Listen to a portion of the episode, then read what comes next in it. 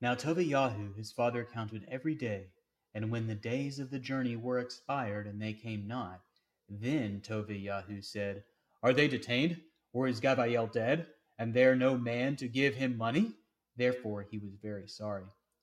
Then his woman said unto him, My son is dead, seeing he stayed long. And she began to wail him, and said, Now I care for nothing, my son, since I have let you go, the light of my eyes. To whom Tobiyahu said, Hold your peace, take no care, for he is safe. But she said, Hold your peace, and deceive me not, my son is dead.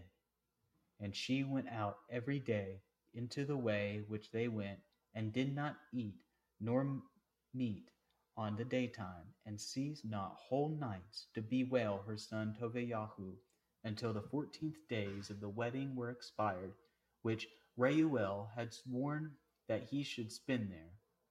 Then Tobiyahu said to Reuel, Let me go, for my father and my mother look no more to see me.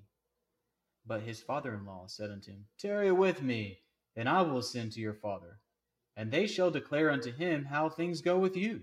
But Tobiyahu said, No, but let me go to my father. Then Reuel arose, and gave him Sarah his woman, and half his goods, servants, and cattle, and money.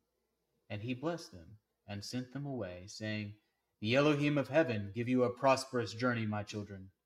And he said to his daughter, Honor your father and your mother-in-law, which are now your parents, that I may hear good report of you.